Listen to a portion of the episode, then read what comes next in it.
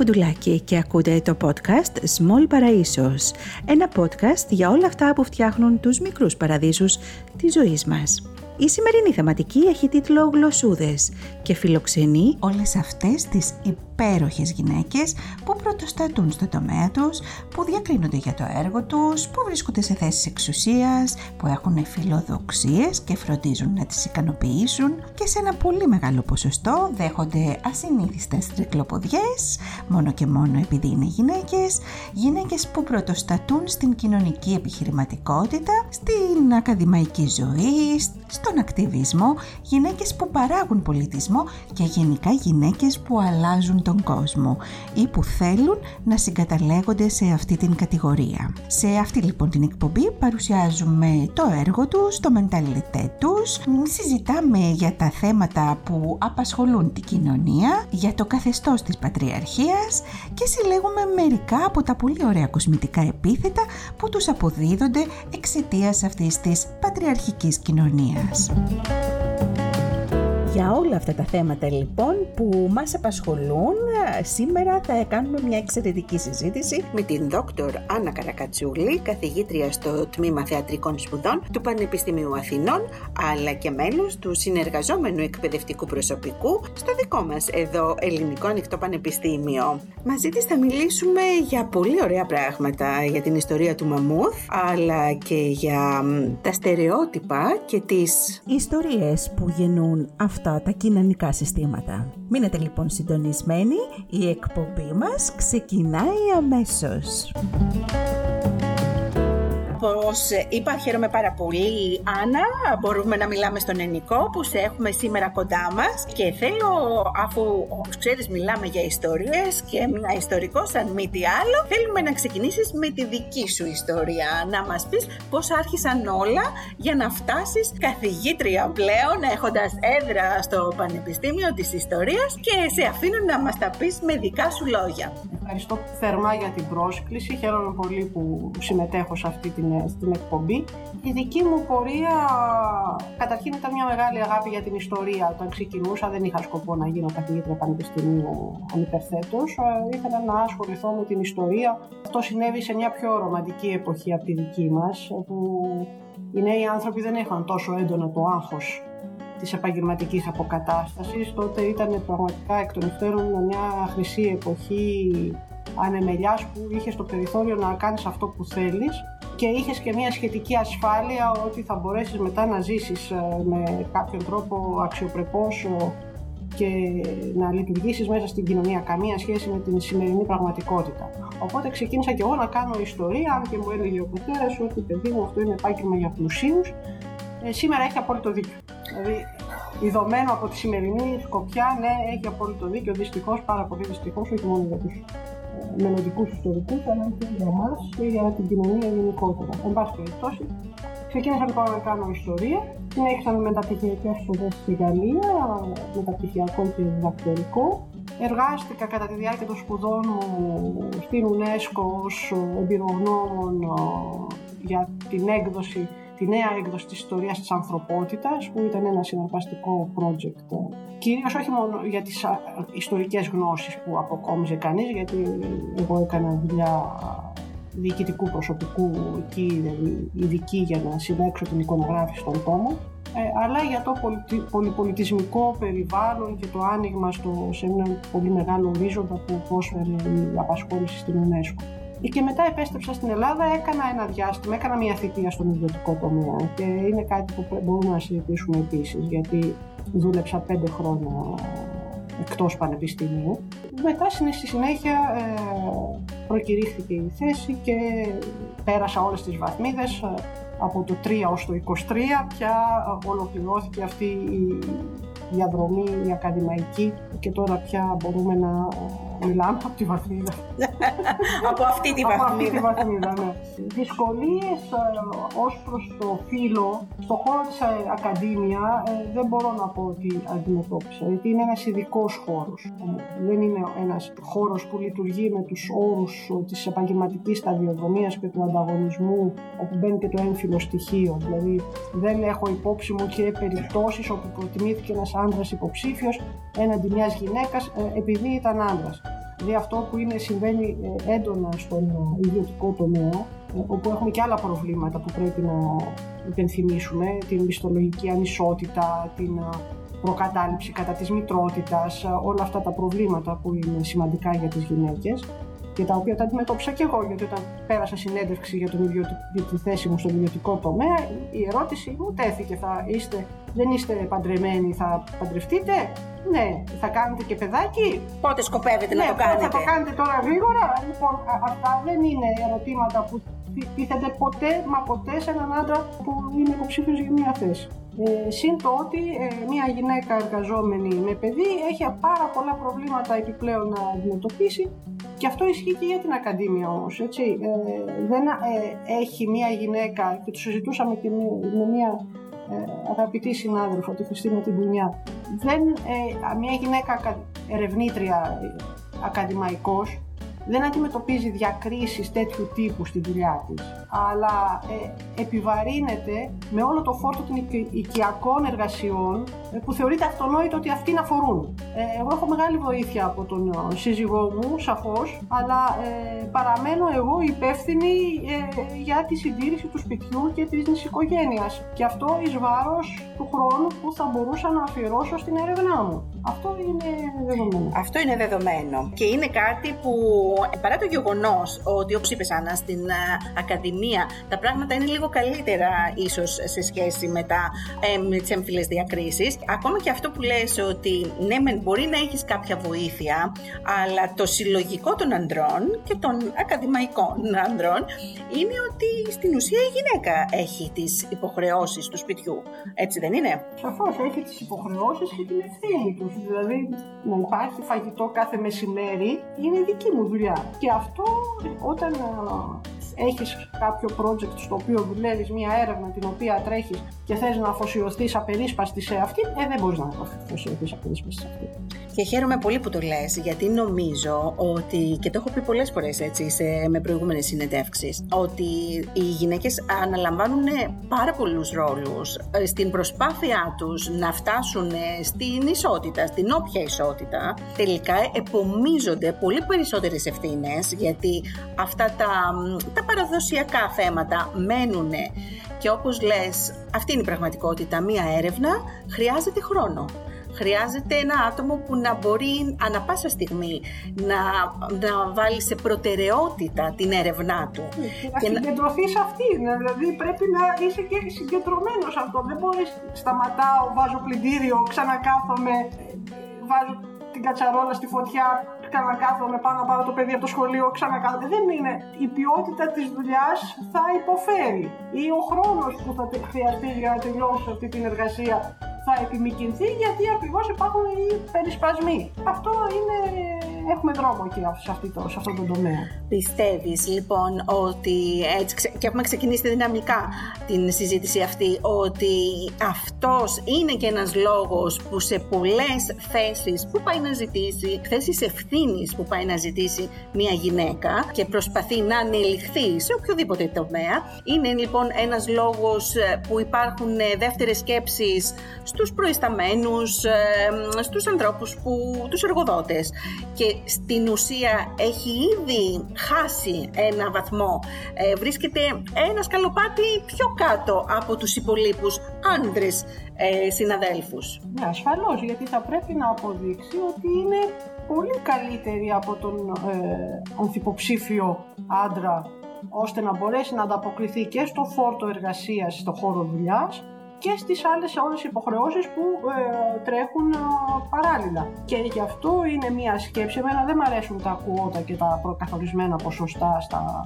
διοικητικά συμβούλια και στα κόμματα, στα ψηφοδέλτια ή στις θέσεις ευθύνης. Δεν το βρίσκω πολύ, δεν είναι αυτή η δημοκρατική μου αντίληψη, δεν ταιριάζει απόλυτα, αλλά είναι ένας τρόπος ε, όταν το κοινωνικό περιβάλλον δεν διστροπεί, δεν συνεργάζεται, να το εξαναγκάσεις για κάποιο χρονικό διάστημα μέχρι να γίνει κοινό κτήμα ότι έχουμε ίσα δικαιώματα και όλοι μπορούμε να κάνουμε αυτές τις εργασίες και δεν είναι ο άλλος πιο ε, πρικισμένος από τη φύση να παίρνει αποφάσεις. Έχω δει πολλούς αναποφάσεις τους ε, σε θέσεις ευθύνης άνδρες, ώσπου να γίνει αυτό κοινό κτήμα και να εγγραφεί στο DNA των Ελλήνων και των Ελληνίδων, γιατί και οι Ελληνίδες έχουν ένα σύνδρομο ε, ανασφάλειας από τα λόγω ανατροφής ε, και πατριαρχικής κοινωνίας. Ναι, θα ήμουν υπέρ ενός μιας ποσόστοσης γυναικών, 50% στα ψηφοδέλτια, 50% στους δήμους, στα υπουργεία, ε, για να γίνουμε πια και εμείς ισότιμα μέλη της κοινωνίας αυτής, την οποία υποστηρίζουμε πάρα πολύ. Σωστά. Τώρα που μιλάς για θέσεις ευθύνης και την ανευθυνότητα ίσως ή την έλλειψη ικανότητας να πάρουν αποφάσεις, διαβάζω ένα καταπληκτικό βιβλίο ε, του Μενάσε που λέγεται «Η πρωτεύουσα» και μιλάει φυσικά για την Ευρωπαϊκή Ένωση και για τον τρόπο λήψης αποφάσεων. Είναι εξαιρετικό, σε λίγο καιρό θα το παρουσιάσω στο, στην εκπομπή μας για το πόσο τελικά άνθρωποι σε θέσεις ε, σε θέσεις εξουσίας, σημαντικής εξουσίας, είναι ανίκανοι να πάρουν αποφάσεις. Ναι. Προτιμούν ε, τα λιμνάζοντα νερά. Ειδικά στην Ευρωπαϊκή Ένωση πάρα πολύ, γιατί είναι και τα συμφέροντα πάρα πολύ μεγάλα και είναι ρίσκο να πάρεις μια απόφαση σαφή και γι' αυτό δεν την παίρνεις. Να σε ρωτήσω, έχοντας αυτή την ε, σκέψη από μικρή, παρόλο που είπες ότι δεν έβλεπες τον, ε, τον εαυτό σου αμέσως ως καθηγήτρια πανεπιστημίου, υπήρξαν στο περιβάλλον σου γυναίκες ε, που σε επηρέασαν προς μια κατεύθυνση καριέρας ή μιας διαφορετικού τύπου ζωής από το housewife; Κοίταξε, επειδή σε εμάς ο πατέρας ήταν καθηγητής πανεπιστημίου, σε άλλο τομέα εντελώς ήταν στη Γεωπονική Σχολή Αθηνών. Υπήρχε αυτό το, το μοντέλο απασχόλησης. Η γυναίκα πρότυπο δεν μπορώ να πω ότι θυμάμαι από την παιδική και εφηβική ηλικία. Ξέρω ότι το σκέφτηκα γιατί αποφάσισα να κάνω ιστορία και μάλιστα ευρωπαϊκή ιστορία και πολιτισμό. Πιστεύω ότι ένα ποσοστό ευθύνης φέρει μια καθηγήτρια ιστορίας που είχα στην τρίτη γυμνασίου, η οποία πρέπει να ήταν και ιστορικός γιατί μας έκανε ένα εκπληκτικό μάθημα ευρωπαϊκής ιστορίας και από εκείνη τη στιγμή άρχισα να βλέπω την ιστορία με άλλο μάτι αλλά για επαγγελματική αποκατάσταση και μελλοντική σταδιοδρομία δεν μας απασχολούσε τότε. Ήμασταν σε μια ε, πιο, όπως είπα, πιο ρομαντική εποχή. Δηλαδή τότε όταν εγώ τέλειωνα την φιλοσοφική η προοπτική ενός διορισμού στην εκπαίδευση την δευτεροβάθμια ήταν πάντα ανοιχτή. Δηλαδή μπορούσες να σπουδάζεις, να κάνεις μεταπτυχία, χωρίς να έχεις αυτό το, το άγχος ότι πρέπει να βρεις μια δουλειά. Υπήρχε μια δουλειά που κάποια στιγμή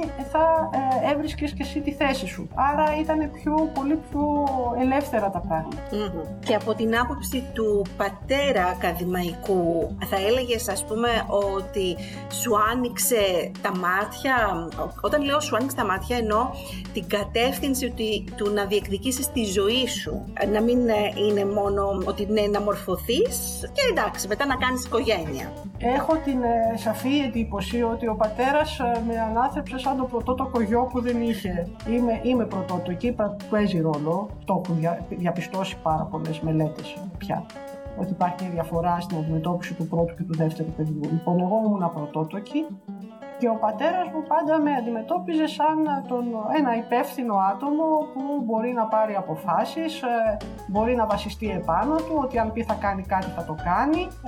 Ε, έμαθε να δουλεύει και με ένα κατσαβίδι, δεν είναι κάνει κακό ποτέ. Ε, δηλαδή, εγώ είχα μια ανατροφή αντρικού τύπου, θα έλεγα, αν και δεν πρέπει να το λέμε έτσι, αλλά πάντως σε μια έμφυλη κατανομή ρόλων, εγώ ποτέ δεν αντιμετωπίστηκα σαν το κοριτσάκι ε, με τα ροζ φουστανάκι και τις κούπλες. Ακριβώς. Και είναι πολύ σημαντικό να το λέμε αυτό. Δεν θεωρώ ότι τώρα ε, είναι σωστό πλέον να λέμε «Α, μεγάλωσα σαν αντράκι, εγώ είμαι αντράκι», αλλά το γεγονός ότι η οικογένειά μας μας δίνουν τις ευκαιρίες, όπως λες, το να σε αντιμετωπίσει ε, ως ένα άτομο υπεύθυνο, ε, που θα σου δώσει και το κατσαβίδι ε, να δουλέψεις και να κάνεις κάτι μες στο σπίτι. Και να μην είσαι το... Ναι, το μπιμπελό... Ναι. Που τα περιμένει όλα ναι, και αυτά. έχει, έχει, έχει μεγάλη Ναι, διαφορά. Ναι, ναι, ναι, δια- διαμορφώνει μια αντίληψη του εαυτού σου καταρχήν ότι ναι, εγώ μπορώ να το κάνω αυτό, Ναι, ναι, γιατί ναι. να μην το κάνω εγώ; Τον τελευταίο καιρό δημιουργούνται πάρα πολλές δράσεις που σχετίζονται με την ενδυνάμωση των γυναικών. Ε, και φυσικά την κοινοποίηση των ιστοριών τους μέσα στο γενικότερο κλίμα, όχι μόνο του μητού, αλλά και σε μια προσπάθεια αλλαγής κάποιων ε, δεδομένων. Πολλές φορές ταυτιζόμαστε με ιστορίες, άλλοτε θυμώνουμε, άλλοτε μας κάνουν να αισθανόμαστε πάρα πολύ ωραία. Μέσα από τη δική σου πορεία και την επαγγελματική και την προσωπική, πόσο σημαντικές είναι αυ- αυτές οι δράσεις και μ, αυτή η εξωστρέφεια, πώς, πώς το βλέπεις εσύ; Είναι πολύ σημαντική γιατί είπαμε ότι μπορεί εγώ να μεγάλωσα σαν αγοροκόριτσο, αλλά ε, δεν είναι ο κανόνας και υπάρχουν πολλές γυναίκες εκεί έξω που έχουν ανάγκη αυτό το κίνημα υποστήριξης ε, ηθικά, ψυχικά αλλά και ουσιαστικά. Δηλαδή έχουμε δει αυτές τις περιπτώσεις κακοποίησης, ακραίας κακοποίησης που ε, οι γυναίκες, οι κοπέλες, οι μητέρες δεν έχουν καν και τα εξ- δικαστικά έξοδα, τη δαπάνη. να την κα- ε, Λοιπόν, χρειάζεται ένα κίνημα οπωσδήποτε. Ο- Εγώ το πιστεύω και το υποστηρίζω αναφανδόν. Ένα κίνημα υποστήριξης αφενός για να αποκτήσουν φωνή όλες αυτές οι γυναίκες, να βγει προς τα έξω, γιατί το σύστημά μας είναι πατριαρχικό ε, και δεν το δέχεται αυτό. Βλέπετε την, όλη τη συζήτηση για τον όρο γυναικοκτονία που γίνεται, ε, ενώ δεν θα έπρεπε να γίνεται ε, για μένα. ε, δεν είμαι νομικός, αλλά ε, είναι σαφές ότι αυτά τα εγκλήματα δεν θα είχαν γίνει αν δεν ήταν γυναίκες στη θέση των θυμάτων. Λοιπόν, ε, χρειάζεται οπωσδήποτε αυτή η εγρήγορση και φυσικά υπάρχουν και πολλοί ε, άνδρες συμπαραστάτες σε αυτή τη διαδικασία. Δεν είναι αποκλειστικά γυναικεία υπόθεση, ε, έτσι ώστε να και αυτό να γίνει μια αποδεκτή κοινωνική πραγματικότητα. Δηλαδή να μην στιγματι γιατί δεν μίλησε νωρίτερα, γιατί δεν μπορούσε, γιατί δεν είχε την υποστήριξη, γιατί δεν ήθελε, γιατί ακόμα το τραύμα ήταν πολύ εύκολο.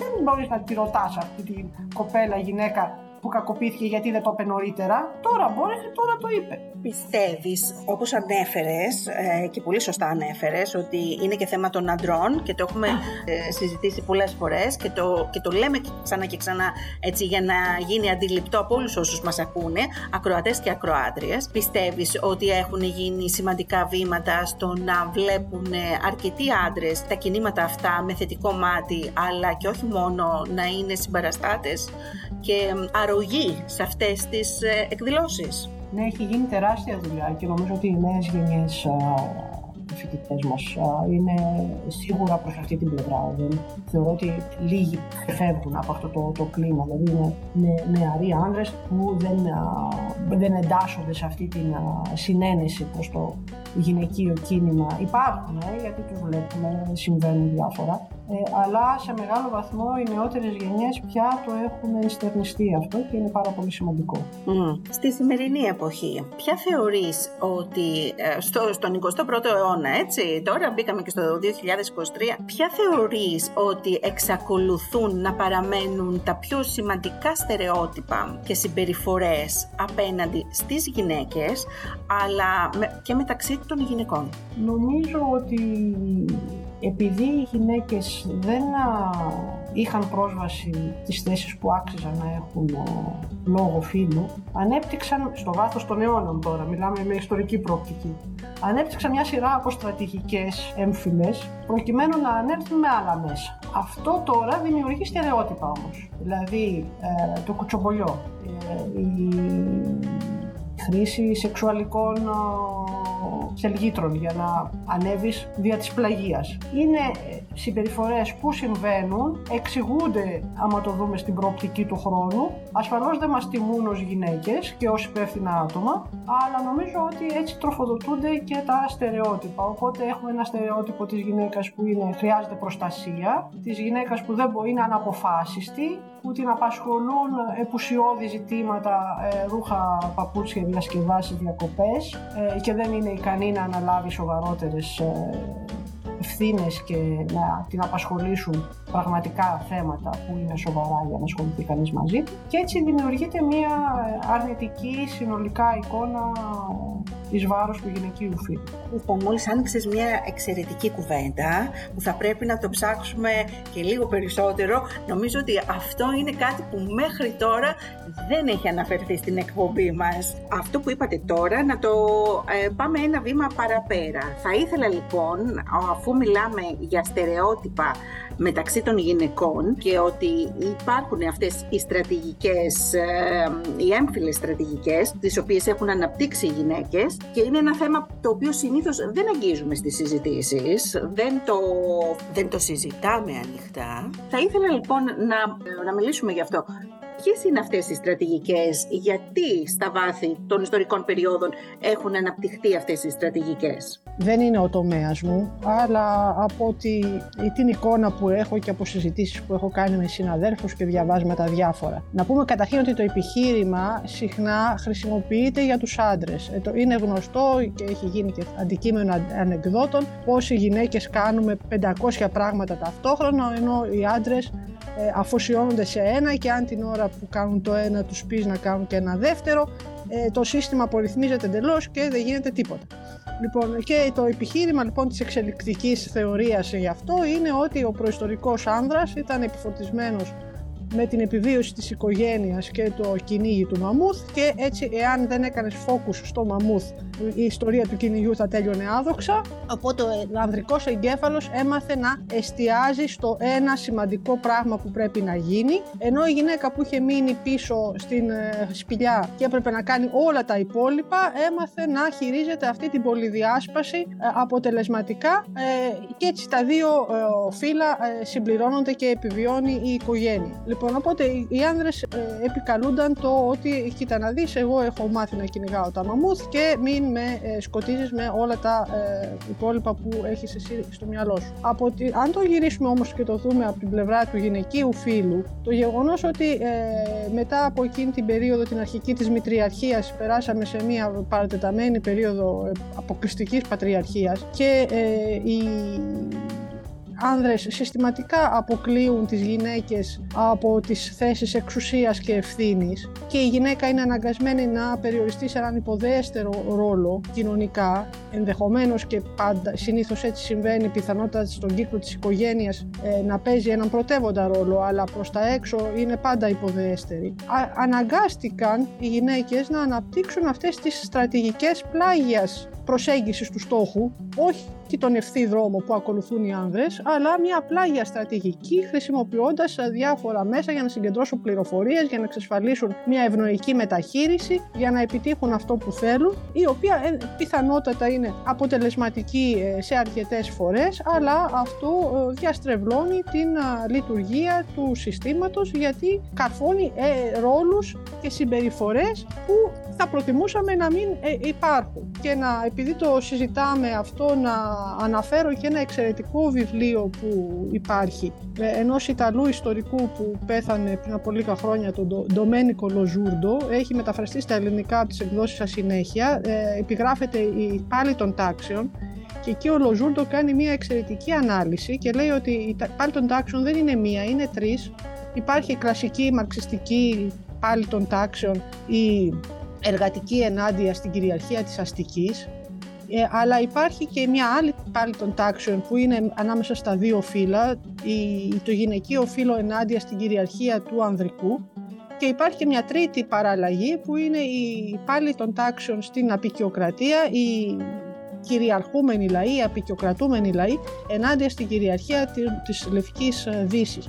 Ε, και είναι μια πάρα πολύ ωραία τοποθέτηση του γυναικείου ζητήματος σε μια πολύ ευρύτερη κοινωνική προβληματική που αξίζει πολύ την προσοχή σας. Δηλαδή πραγματικά το συστήνω αυτό το βιβλίο, ε, είναι εξαιρετικό στην ανάλυση του, στην τεκμηρίωσή του. Καλά κάνετε και μας το συστήνετε, γιατί και σαν εκπομπή θέλουμε και ενδιαφερόμαστε για τέτοιου είδους βιβλία, αλλά και είναι και μια ευκαιρία να δεις τα πράγματα και διαφορετικά. Να τα κοιτάξεις από άλλες σκοπιές που συνήθως δεν προωθούνται ασφαλώς. Αυτά τα στερεότυπα λοιπόν που έχουν δημιουργηθεί, όπως είπαμε, της ε, ανέλυξης με, με κουτσομπολιό, με σεξουαλικά θέλγητρα κλπ. Πόσο, πόσο ισχυρά είναι ακόμα στις μέρες μας και τι τελικά επιφέρει, μάλλον ποια προβλήματα δημιουργεί σε σχέση με την προσπάθεια των γυναικών να αποκτήσουν ισότιμες σχέσεις; Είναι αρκετά ισχυρά δυστυχώς και στη χώρα μας ιδιαίτερα όπου οι διαδικασίες ε, ανέλυξης ε, δεν είναι αυστηρά θεσμοθετημένες και υπάρχει πάντα η δυνατότητα παράκαμψής τους ε, οπότε αφήνουν περιθώρια επιτυχίας εντός εισαγωγικών σε αυτές τις στρατηγικές και αυτό τους επιτρέπει να διαιωνίζονται. Διότι εάν, για παράδειγμα, σε μια θέση στο, για στο δημόσιο τομέα που μπορούμε να τον οριοθετήσουμε καλύτερα, ήταν σαφές ότι θα μπει στη θέση με διαγωνισμό, ο οποίος θα είναι αδιάβλητος, θα είναι ε, κρατημένες στις ταυτότητες και θα, ανάλογα με το τι ε, επίδοση θα έχεις, θα τοποθετηθείς κάπου. Λοιπόν, εφόσον αυτό δεν εφαρμόζεται παντού και πάντα ή και αν εφαρμόζεται πάντα υπάρχει κάποιο παραθυράκι για να... Αυτό επιτρέπει σε αυτές τις ε, αθέμητες κατά τη γνώμη μας ε, τακτικές ε, να συνεχίσουν να υπάρχουν και βολεύουν πάλι εντός εισαγωγικών ε, ε, περιπτώσεις. Ε, αυτό είναι λοιπόν μια γενικότερη παθολογία γιατί δεν εφαρμόζεται μόνο από τις γυναίκες για να μπουν σε μια δουλειά ή για να πάρουν τη θέση του, του προϊσταμένου ή οτιδήποτε άλλο. Παρισφρίουν και πολιτικά κριτήρια, παρισφρίουν και φιλετικά κριτήρια. Ε, ανοίγει λοιπόν μια πόρτα μεγάλη για αδιαφάνεια, για παρεκβάσεις που καλό είναι για όλους μας να την κλείσουμε. Ναι, το λέτε αυτό και εγώ σκέφτομαι, ακριβώς αυτό το ότι ε, δεν είναι μόνο υπεύθυνες. Ε, λένε, υπάρχει αυτό το που λέμε ε, takes two to tango.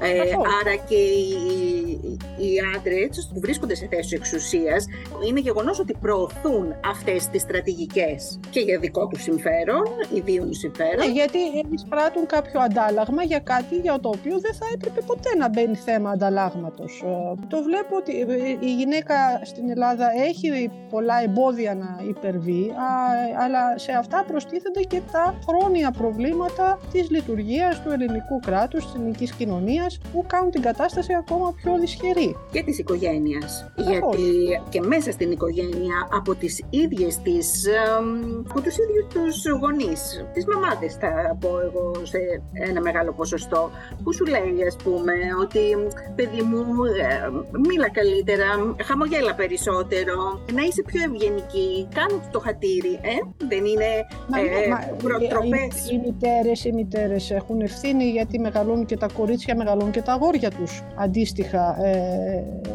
δημιουργώντας αυτή την ε, εντύπωση του ισχυρού και αυτού που δηλαδή σε οικογένειες, ε, πώς όλοι έχουμε δει σε οικογένειες που έχουν ένα αγοράκι και ένα κοριτσάκι ε, την οτροπία ενσταλάζουν στο ένα και στο άλλο παιδί.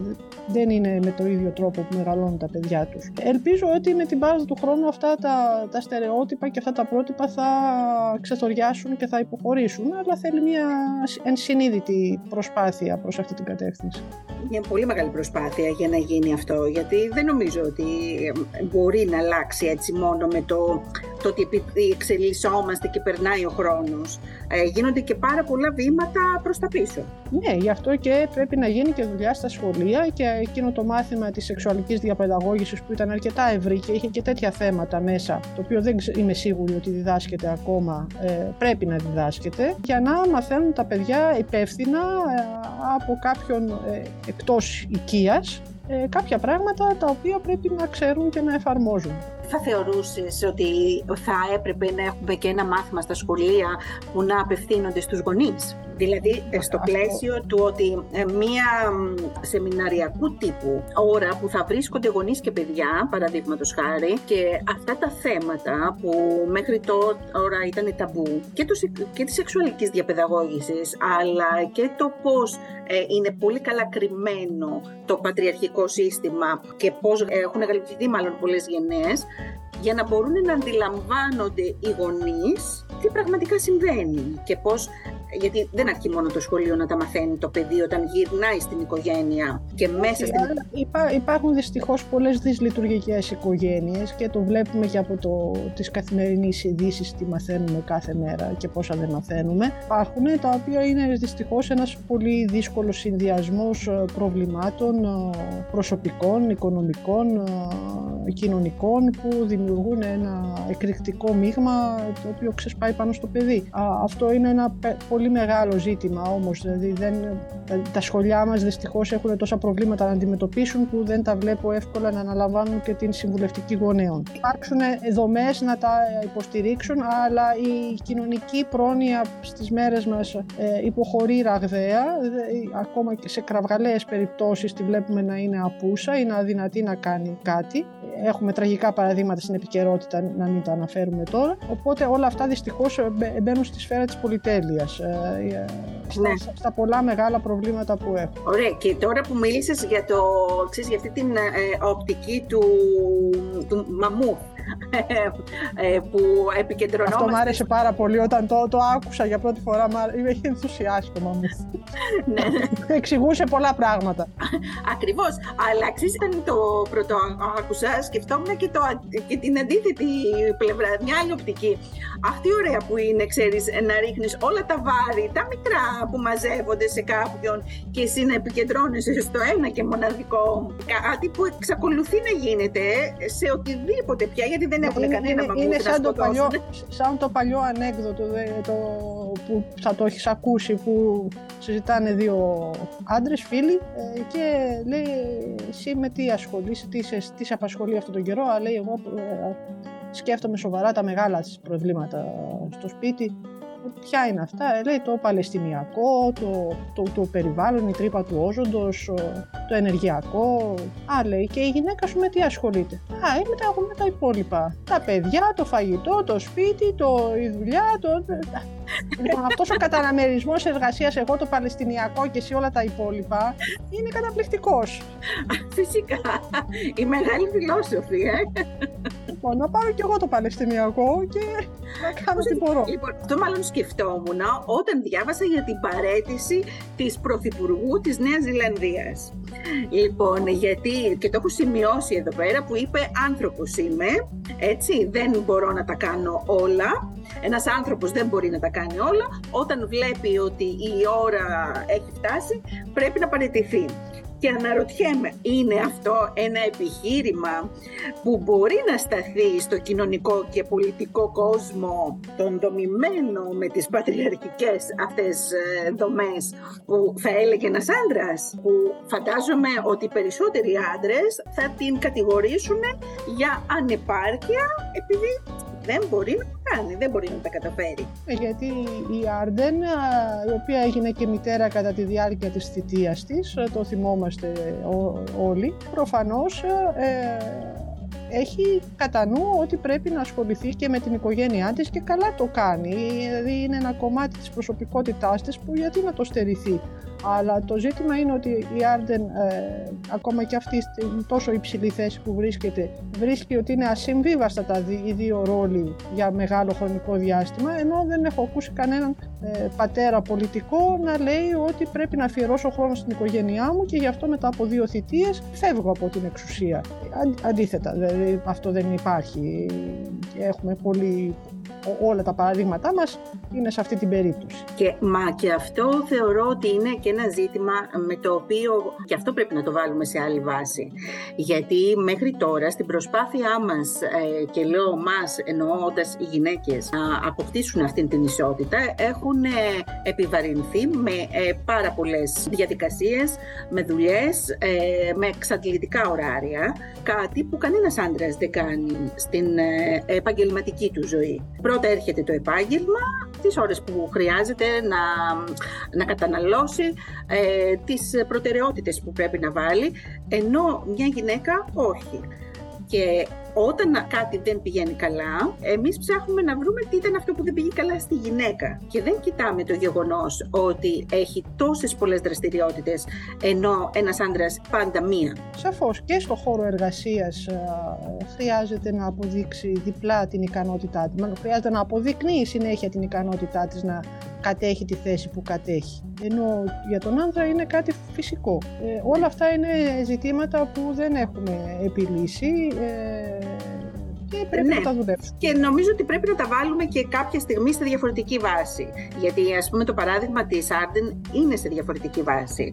Μιλάει για έναν τύπο, τύπο εξουσίας που επιδέχεται ότι υπάρχουν και άλλα πράγματα στη ζωή μας και μπορεί να έχουμε και καταστάσεις δύσκολες να μας συμβούν που να πρέπει να αποχωρήσουμε από έναν ρόλο. Κάτι που στον, στο ευρωπαϊκό κίνηση δεν γίνεται. Όχι, όχι. Εγώ το βρήκα πολύ όρημη την κίνησή της αυτή. Εξάλλου έχει μείνει δύο θητείες στην κυβέρνηση σε πολύ δύσκολες εποχές. Αντιμετώπισε την πανδημία και όλοι είπαν ότι την αντιμετώπισε εξαιρετικά. Κανείς δεν μπορεί να της πει ότι φυγομαχεί δηλαδή. Α, ε, θα βρεθούν όμως, είμαι σίγουρη. Ε, και μακάρι να υπήρχαν και, και άντρες αντίστοιχοι που θα ήταν διατεθειμένοι να εγκαταλείψουν την εξουσία. Αλλά αυτό δεν, είναι, δεν το βλέπω για το σύντομο μέλλον να, να συμβαίνει. Αυτή τη στιγμή στην α, κατά κανόνα πατριαρχική μας κοινωνία, γιατί το λέω και το ξαναλέω, δεν έχουμε ξεφύγει ακόμα. Είμαστε ακόμα πολύ μακριά από το στόχο μας. Εσύ προσωπικά ποιο εφόδιο θεωρείς ότι είναι ίσως το σημαντικότερο και για τις γυναίκες αλλά και για τις ε, ομάδες, τις μειονοτικές ομάδες που αντιμετωπίζουν διάφορα προβλήματα στην πατριαρχική μας κοινωνία. Θα έλεγα αυτό, αφενός η αυτοπεποίθηση, δηλαδή να πιστεύεις στον εαυτό σου και σε αυτό που, που υποστηρίζεις, ότι είναι σωστό και δίκαιο και πρέπει να συμβεί μέχρι τέλους και η αλληλεγγύη. Γιατί μπορεί εσύ να το πιστεύεις, αλλά μόνοι σου πιθανότατα δεν θα μπορέσεις να το επιβάλλεις όταν έχεις απέναντί σου ε, ένα μέτωπο αραγές, αρνητικό, προκατηλημένο που δεν θα σε ακούσει εν τέλει. Ε, Δυστυχώς έχουμε δει αρκετές τέτοιες περιπτώσεις να μην είμαστε αφελείς. Χρειάζεται μια μεγαλύτερη κινητοποίηση. Οπότε, ε, αφενός η, αυτοπεποίθηση, η σταθερότητα ε, στις επιδιώξεις μας και αφετέρου η αλληλοϊποστήριξη, η αλληλεγγύη σε αυτό το τομέα. Μεταξύ γυναικών και όσων ανδρών βεβαίως είναι ε, ανοιχτοί και συμφωνούν να, ότι είναι ένας άξιος λόγος να τον πολεμήσεις και να τον υπερασπιστείς. Θα σε ρωτήσω λοιπόν εδώ πώς μπορούμε να καλλιεργήσουμε αυτήν την αλληλεγγύη; Αφήνω το πρώτο κομμάτι, γιατί θεωρώ ότι ακόμα και αυτό δεν είναι αυτού, ε, αυτούσιο, δεν έρχεται, μάλλον δεν είναι αυτονόητο. Ε, οπότε τι, τι βήματα χρειάζεται να κάνουμε ως μονάδες αλλά και ως σύνολα ούτως ώστε να καλλιεργήσουμε αυτήν την πρακτική; Να συμμετέχουμε και να υποστηρίζουμε τις συλλογικότητες που υπάρχουν και αν διαπιστώσουμε ότι χρειάζεται κάποια ακόμη γιατί εμφανίζεται κάποια νέα ανάγκη και πρέπει να κινητοποιηθούμε, να μην διστάσουμε να προχωρήσουμε σε αυτό το, το βήμα. Θα βρεθούν οι υποστηρικτές, ε, αλλά χρειάζεται πάντα κάποιος να κάνει το πρώτο βήμα. Ας μην διστάζουμε να το κάνουμε αυτό το πρώτο βήμα. Δηλαδή για έναν σκοπό που αξίζει ε, πρέπει να γίνεται. Και μετά τα άλλα ε, θα, θα, θα έρθουν πιστεύω. Υπάρχουν άνθρωποι που θα, θα συντρέξουν, δεν είναι είμαι τόσο απεσιόδοξη ότι... Ξέρεις, κάνω αυτή την ερώτηση γιατί ενώ μιλάμε για αλληλεγγύη και ενώ λέμε ακόμα και θρησκεία μας, αν το πάρεις ε, από αυτής της πλευράς, που όλοι ε, την, ε, την καλούν να βοηθάς τον άλλον, αλλά τις περισσότερες φορές όταν ακούς να δίνουν ευχές ή να, να μιλούν για την οικογένειά τους, θα ακούσεις πολλές φορές, νομίζω ότι το έχεις ακούσει και εσύ, εγώ άπειρες και πια έχει αρχίσει και με προβληματίζει και το σκέφτομαι, ότι εγώ και η οικογένειά μου να είμαστε καλά και όλα τα άλλα γίνονται. Αυτό λοιπόν το εγώ και η οικογένειά μου πόσο μπορεί να, να βοηθήσει το να είμαστε αλληλέγγυοι και να, ε, να μπαίνουμε σε αυτές τις διαδικασίες; Αυτό είναι ένα πρόβλημα που ξεπερνά το γυναικείο ζήτημα και είναι το πρόβλημα της ε, εξατομίκευσης. Δηλαδή έχουμε χάσει την αίσθηση της συλλογικότητας. Αυτό συμβαίνει σε όλα τα επίπεδα. Δηλαδή από το συνδικαλισμό των φοιτητών που τους ακούς και λένε ότι καμία παράταξη δεν είναι της προκοπής και εγώ δεν συμμετέχω, εδώ φτιάξτε μια δική σας. Εγώ δεν σας είπα να προσχωρήσετε στη μία ή στην άλλη. Δεν με ενδιαφέρει αυτό. Με ενδιαφέρει να συμμετέχετε όμως. Οπότε αν αυτή που υπάρχει δεν σας κάνει, φτιάξτε μια δική σας όπως σας, εσείς τι θέλετε και συμμετέχετε σε αυτήν. Αλλά μαζί. Λοιπόν, το θέμα της συλλογικότητας το έχουμε χάσει τις τελευταίες δεκαετίες θα έλεγα. Έχει, έχουμε περάσει σε μια ε, υπερεξατομίκευση των επιδιώξεων που φτάνει το πολύ πολύ μέχρι το όριο της στενής πυρηνικής οικογένειας. Αυτό είναι μεγάλο πρόβλημα στις σύγχρονες κοινωνίες. Θεωρείς ότι είναι όμως κομμάτι της πατριαρχικής κοινωνίας ή απλά είναι κάτι που συνέβη για άλλους λόγους, ίσως τα τελευταία χρόνια; Όχι, θεωρώ ότι είναι ένα απότοκο της νεοφιλελεύθερης ε, εξέλιξη των κοινωνιών, των δυτικών κοινωνιών, γιατί δεν είναι μόνο ελληνικό το φαινόμενο, που έχει διαλύσει αυτές τις δομές συλλογικότητας που υπήρχαν ε, και έχει, έχει αντικαταστήσει με την προσωπική ατομική επιτυχία, η οποία είναι θέμα των προσωπικών ατομικών μου ικανοτήτων. Πράγμα που είναι ένα τεράστιο ψέμα, όπως το ξέρουμε όλοι, αλλά ε, δυστυχώς υπάρχουν πάρα πολύ πρόθυμοι να το ακολουθήσουν. Υπάρχει, ε, είναι πάρα πολύ διαδεδομένο αυτό.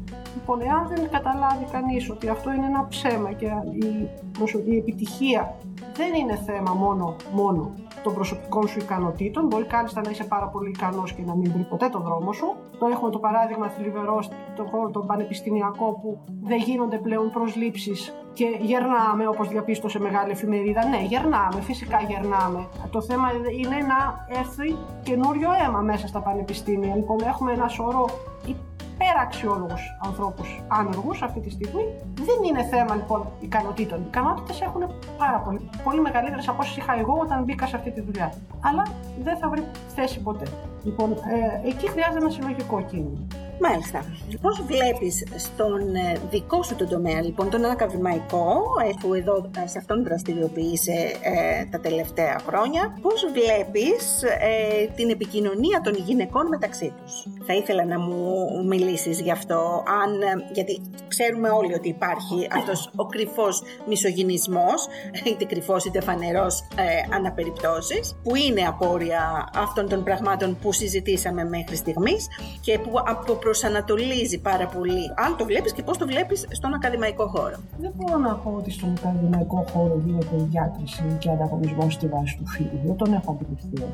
Δηλαδή έχουμε και γυναίκες συναδέλφους και άνδρες συναδέλφους. Ε, μου έχει συμβεί να συγκρουστώ και με γυναίκα και με άνδρα.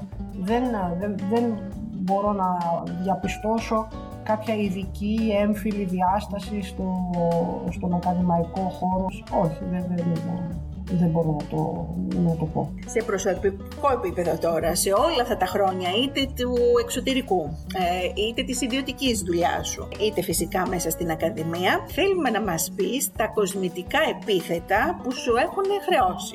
Ακόμα και στο προσωπικό επίπεδο φυσικά. Και όταν λέμε κοσμητικά επίθετα, ε, φυσικά οι γλωσσούδες είναι ε, μέσα σε αυτά. Οι περισσότερες έτσι που έχουν δώσει συνεντεύξεις σε αυτή την εκπομπή, λίγο πολλοί έχουν χαρακτηριστεί έτσι, αλλά εμείς πια το παίρνουμε θετικά. Πες μας λοιπόν τα δικά σου κοσμητικά επίθετα, γιατί εμείς τα συλλέγουμε, θα κάνουμε ένα, ένα βιβλίο πάνω σε αυτά. Γλωσσού δεν με έχουν πει ποτέ. Ω, μα τι κρίμα. Γλωσσού δεν με έχουν πει ποτέ. Δεν με έχουν στολίσει τουλάχιστον ενώπιον, δηλαδή το πιο γραφικό που θυμάμαι και θα γελάσει ο φίλος μου αν το ακούσει ήταν ε, που με λέγανε γλυκά γλυκά γκαουλάιτερ. Γκαουλάιτερ ήταν οι διοικητές τη χιτλερικής Γερμανίας. Ε, ε, γλυκό δεν το λέω. λοιπόν, αυτό μπορώ να θυμηθώ. Για να σας δώσει μια εικόνα. Αλλά όχι, δεν έχω, δεν έχω δεχτεί bullying ε, ή δεν, δεν έχω Ευγενικό bullying. Ε, ευγενικό, το πιο ευγενικό και χαριτωμένο είναι το Gauleiter, μπορείτε να το κρατήσετε. Ναι, ναι, ναι. Λέει και πολλά. Πηγαίνοντας τώρα προς το τέλος της ε, συνέντευξής μας, θα ήθελα να μου πεις πώς βλέπεις στον 21ο αιώνα και το 2023 τη θέση της γυναίκας σήμερα στην Ελλάδα; Και παράλληλα να μου απαντήσεις στην πολύ τυπική ερώτηση που κάνουμε σε αυτή την εκπομπή.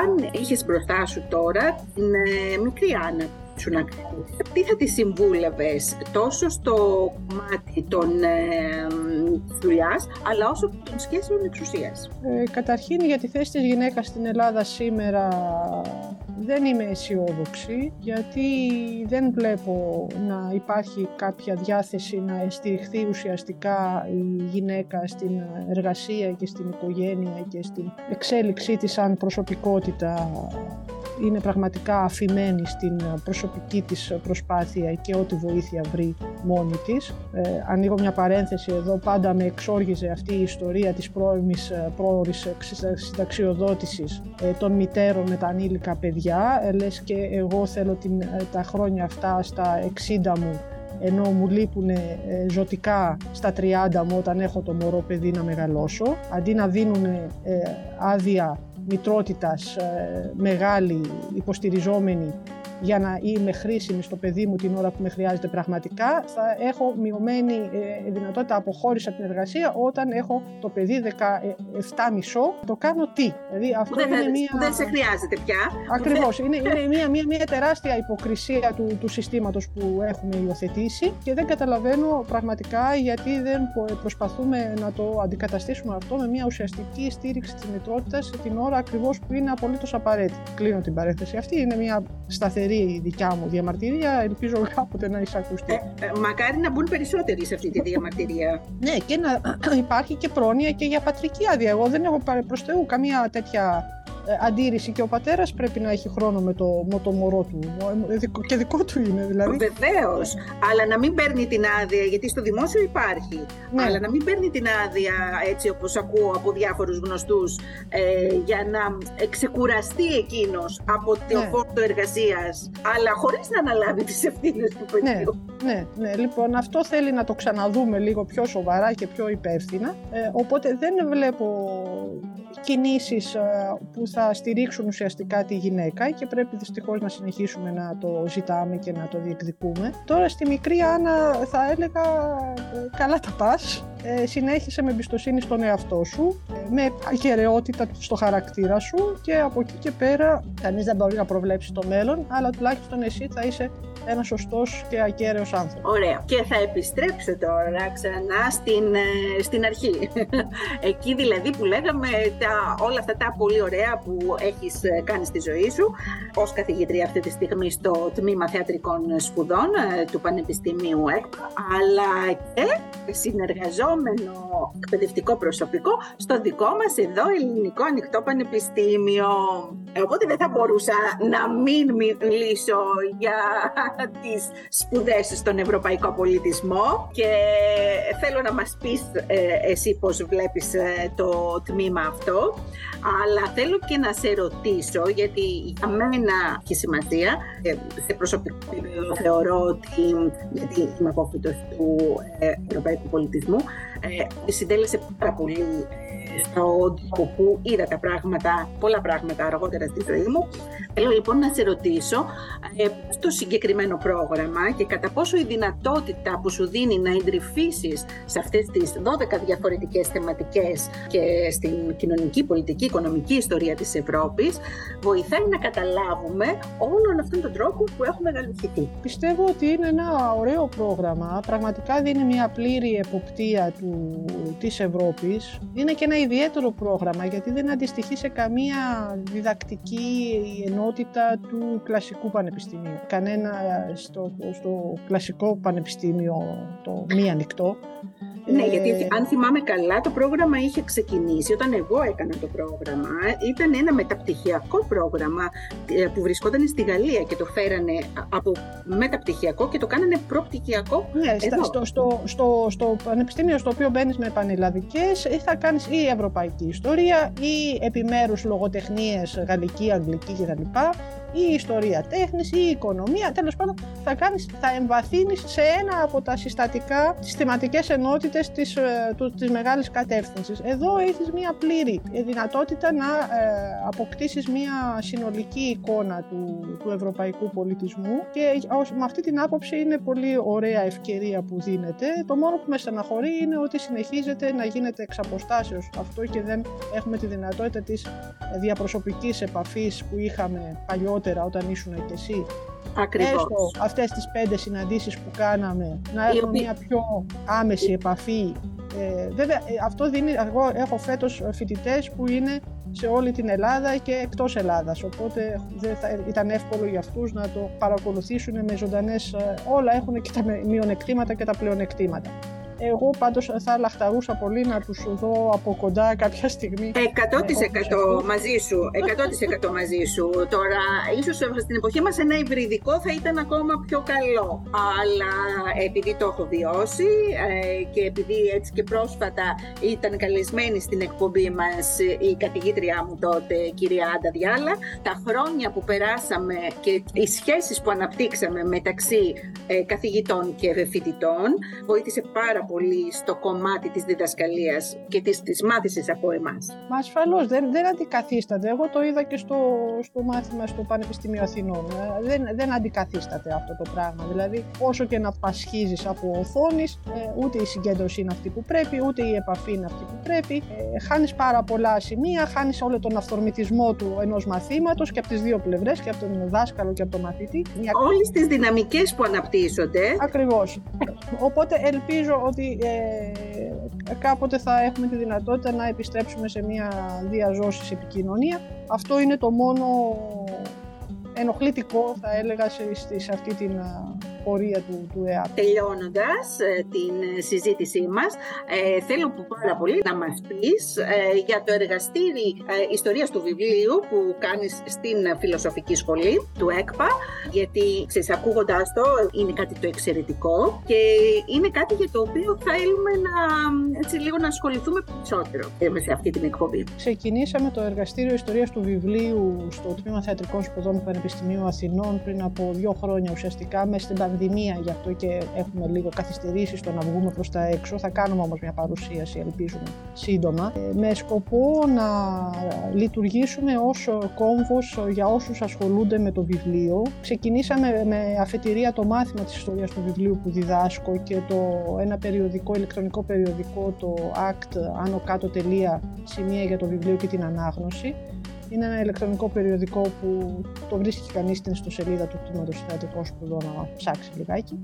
Οπότε, αγαπητές ακροάτριες και αγαπητοί ακροατές, μπείτε να ψάξετε και να το βρείτε. Άνω κάτω τελεία τμήμα θεατρικών σπουδών, λογικά κάτι θα σας βγάλει. Και αυτό το βγάζουμε μαζί με τους φοιτητές και είναι μια ωραία προσπάθεια που συνεχίζουμε. Έχουμε βγάλει πέντε τέτοιοι. Με το εργαστήριο για την ώρα η πιο εξωστρεφής δράση μας είναι μια ηλεκτρονική πλατφόρμα βιβλιογραφία λέγεται, η οποία ε, επιχορηγήθηκε στην αφετηρία της από το Υπουργείο Πολιτισμού και καταγράφει όλες τις εκδηλώσεις για το βιβλίο που γίνονται σε συγκεκριμένες πόλεις της Ελλάδας, έτσι ώστε αν κάποιος θέλει να είναι στη Θεσσαλονίκη και θέλει να δει τι έχουμε για το βιβλίο αυτή την εβδομάδα στην πόλη, παρουσιάσεις, εκθέσεις, ε, συνέδρια ή οτιδήποτε. Μπορεί να πληκτρολογήσει, να μπει στην πλατφόρμα και να δει όλες τις λεπτομέρειες της εκδήλωσης και να πάει. Εξαιρετικό. Ε, Κάτι που έλειπε, νομίζω, ε; Δεν υπάρχει πουθενά αυτό. Και το σημαντικό είναι ότι αυτό το υλικό της πλατφόρμας ε, θα διατηρείται, δηλαδή δεν διαγράφεται, θα διατηρείται ως βάση δεδομένων για τον μελλοντικό ερευνητή που πάντα τον έχουμε στο νου μας, ε, έτσι ώστε να έχει κανείς τη δυνατότητα να δει τι γινόταν στην Ελλάδα για το βιβλίο το 2023. Φανταστική ε, πρωτοβουλία. Θα το βάλουμε και εμείς ως εκπομπή στα social media μας. Έχουμε, θα κάνουμε τώρα, δουλεύουμε αυτό, δηλαδή να φτιάξουμε μια σελίδα στο facebook ώστε να βγει αυτό προς τα έξω και θα κάνουμε και μια παρουσίαση επίσημη της ε, πλατφόρμας όταν θα είναι έτοιμα όλα αυτά τα social που χρειάζονται σήμερα. Ε, αλλά ναι, θα, θα, θα ενημερώσω, θα σου στείλω το link να το προωθήσουμε και από την εκπομπή σας. Ναι, σίγουρα θα πρέπει να υπάρχει και στην εκπομπή μας γιατί είναι πάρα πολύ βοηθητικό μέσα από από την πληθώρα των πληροφοριών που λαμβάνεις αυτή τη στιγμή, είναι πολλά πράγματα αυτά που χάνεις αν δεν έχεις ένα συγκεκριμένο σημείο που να μπορεί ναι, ναι, να ξέρεις να, να μπεις ότι αυτό θα σου δώσει την ενημέρωση που, που ψάχνεις. Και θα κάνουμε και έχουμε προγραμματίσει και ε, δουλεύουμε τώρα να κάνουμε ένα συνέδριο το Μάιο, 26-27 Μαΐου στα προπήλαια του Πανεπιστημίου Αθηνών με θέμα νόσος και λογοτεχνία, με ομιλητές από την Ελλάδα και το εξωτερικό. Το κάνουμε σε συνδιοργάνωση με την Ιατρική Σχολή του Πανεπιστημίου Αθηνών. Από, πολλε... από ιστορικής, λογοτεχνικής, ε, ψυχική νόσος, σωματική νόσος, αναπηρία, ε, όλα αυτά, το, το, το, τραύμα, το βίωμα. Νομίζω ότι θα είναι μια πολύ πλούσια εκδήλωση αυτή και σας ε, προσκαλούμε με χαρά να είστε κοντά μας. Και εμείς θα ανταποκριθούμε, είναι σίγουρο αυτό. Λοιπόν, εγώ θέλω να ευχαριστήσω πάρα πολύ την κυρία Καρακατσούλη, η οποία ήταν σήμερα καλεσμένη στην εκπομπή μας και μιλήσαμε για όλα αυτά τα πολύ ενδιαφέροντα πράγματα και που μας έδωσε και νέες πληροφορίες ε, για αυτά που η ίδια κάνει, ειδικά για το δικό μας πανεπιστήμιο εδώ για το, ε, και για το ραδιόφωνο μας. Νομίζω ότι οι, οι ακροατές και οι ακροάτριές μας θα είναι πολύ ευχαριστημένοι σήμερα. Είμαι σίγουρη ότι θα έχουμε και περαιτέρω συνεργασία και θα έχουμε τη χαρά να την ξαναέχουμε πολύ σύντομα κοντά μας. Σας ευχαριστώ πάρα πάρα πολύ για αυτή την ωραία πρόσκληση. Ακούσατε το podcast Small Παραΐσος με την Γεωργία Φουντουλάκη. Ένα podcast για τους μικρούς παραδείσους της ζωής μας. Ακολουθήστε μας στις πλατφόρμες Spotify, Google Podcast και Anchor και στα social media της εκπομπής μας για να μην χάνετε τα καινούργια επεισόδια μας. Γεια σας!